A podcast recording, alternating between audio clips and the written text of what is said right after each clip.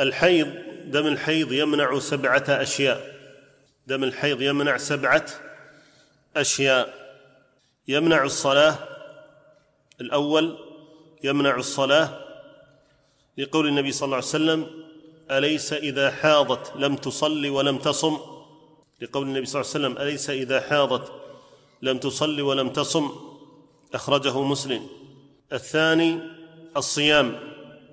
الثاني الصيام للحديث نفسه أليس إذا حاضت لم تصل ولم تصم؟ الثالث الجماع في الفرج وهو محل إجماع بين أهل العلم وإنما اختلف أهل العلم في حكم مباشرة المرأة فيما بين السرة والركبة. اختلف أهل العلم في حكم مباشرة المرأة فيما بين السرة والركبة مما هو دون الفرج. والراجح أن التحريم خاص بالفرج دون غيره. والراجح أن التحريم خاص بالفرج دون غيره لما أخرجه الطحاوي وغيره عن حكيم بن عقال أنه سأل أم المؤمنين عائشة رضي الله عنها قال فما يحرم عليه منها إن كانت حائضا. قال فما يحرم عليه منها إن كانت حائضا. قالت فرجها. قالت فرجها. قال الألباني إسناده على شرط مسلم. وكذلك ثبت عن عائشة رضي الله عنها أن النبي صلى الله عليه وآله وسلم كان إذا أراد أن يباشر إحدى نسائه وهي حائض أمرها أن تلقي على فرجها ثوبا. أمرها أن تلقي على فرجها ثوبا ثم يباشرها. وهذا من تمام فضلها رضي الله عنها أن تخبر بما يحتاج إليه من العلم في مثل هذه القضايا لما في ذلك من المصلحة لعموم الصحابة والتابعين ونسائهم جميعا رضي الله عن الجميع.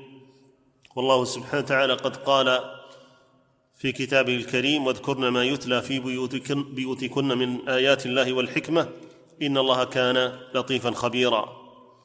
وهذا بلا شك أنه من الذكر الذي أمر الله سبحانه وتعالى أمهات المؤمنين أن يبلغنه للناس لما فيه من مصلحة راجحة. وهذا لا ينافي الحياء. هذا لا ينافي الحياء.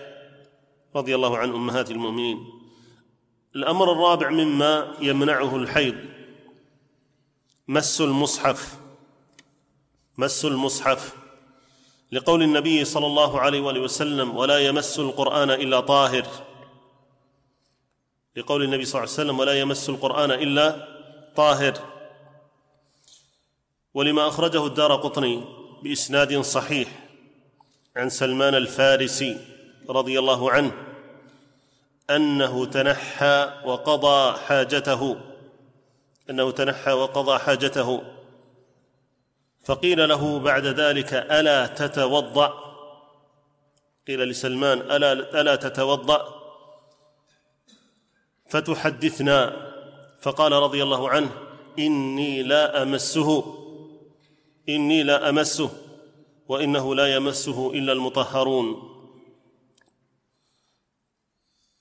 وتفسير طبعا لن نخوض في تفاصيل كثيرة تتعلق بتفسير الحديث بأن المراد بالطاهر المؤمن وهذا خطأ هذا خطأ. ال ال ال الشرع ينظر فيه إلى الحقائق الثلاث الحقيقة الشرعية والحقيقة اللغوية والحقيقة العرفية. ولا بد من إعمال كل حقيقة في موضعها. لا بد من إعمال الحقيقة الشرعية في موضعها والحقيقة اللغوية في موضعها والحقيقة العرفية في موضعها. وإذا تعارضت حقيقة شرعية مع حقيقة شرعية أخرى فينظر إلى استعمال الشرع فينظر إلى غالب استعمال الشرع وموضع استعمال هذه اللفظة. فاستعمال الشرع استعمال الشرع فيما هو ظاهر استعماله في الطهارة في رفع الحدث في رفع الحدث.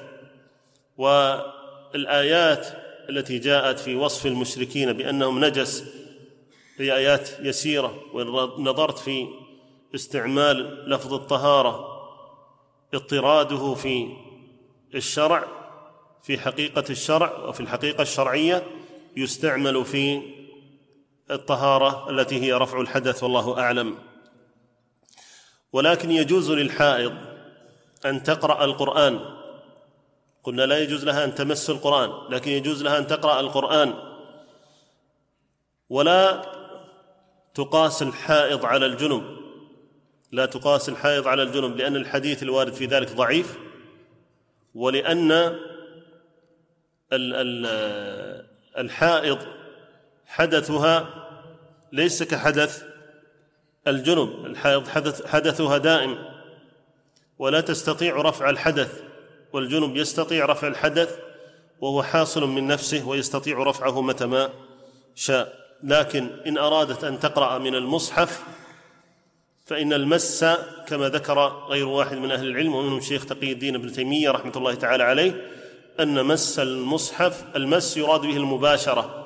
عندما تذكر كلمة المس يراد به المباشرة دون حائل. فإذا أمسكت المصحف بحائل جاز لها أن تقرأ منه مباشرة والله أعلم.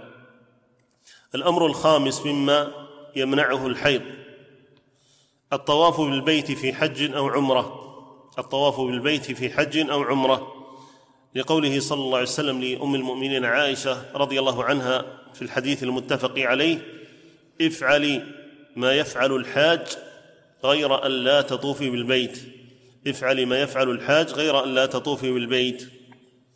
الأمر السادس مما يمنعه الحيض الاعتداد للمطلقة بالأشهر أن تعتد المطلقة بالأشهر لأن العدة إما ان تكون بالأشهر وإما ان تكون بالقروء الحيض. الله سبحانه وتعالى يقول واللائي يئسن من المحيض من نسائكم إن ارتبتم فعدتهن ثلاثة أشهر واللائي لم يحض. فالله سبحانه وتعالى جعل سبحانه وتعالى عدة من يئست من المحيض جعل عدتها بالأشهر. فلا يجوز للمرأة أن تنتقل إلى إلى العدة بالأشهر مع وجود الحيض. الأمر السابع مما يمنعه الحيض الطلاق حتى تطهر المرأة وتغتسل. الطلاق حتى تطهر المرأة وتغتسل. ليس فقط تطهر بل تطهر وتغتسل. لحديث ابن عمر رضي الله عنهما أن النبي صلى الله عليه وسلم قال فإذا اغتسلت فإذا اغتسلت من حيضتها الأخرى فإذا اغتسلت من حيضتها الأخرى فلا يمسها حتى يطلقها.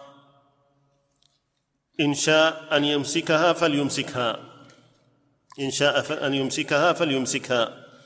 هكذا بهذا اللفظ عند النسائي ذكر فيه الغسل فأفاد أن الطلاق لا يكون إلا بعد انقضاء الحيض واغتسال المرأة. وسيأتي إن شاء الله بعض البيان لبعض هذه المسائل التي ذكرت معنا.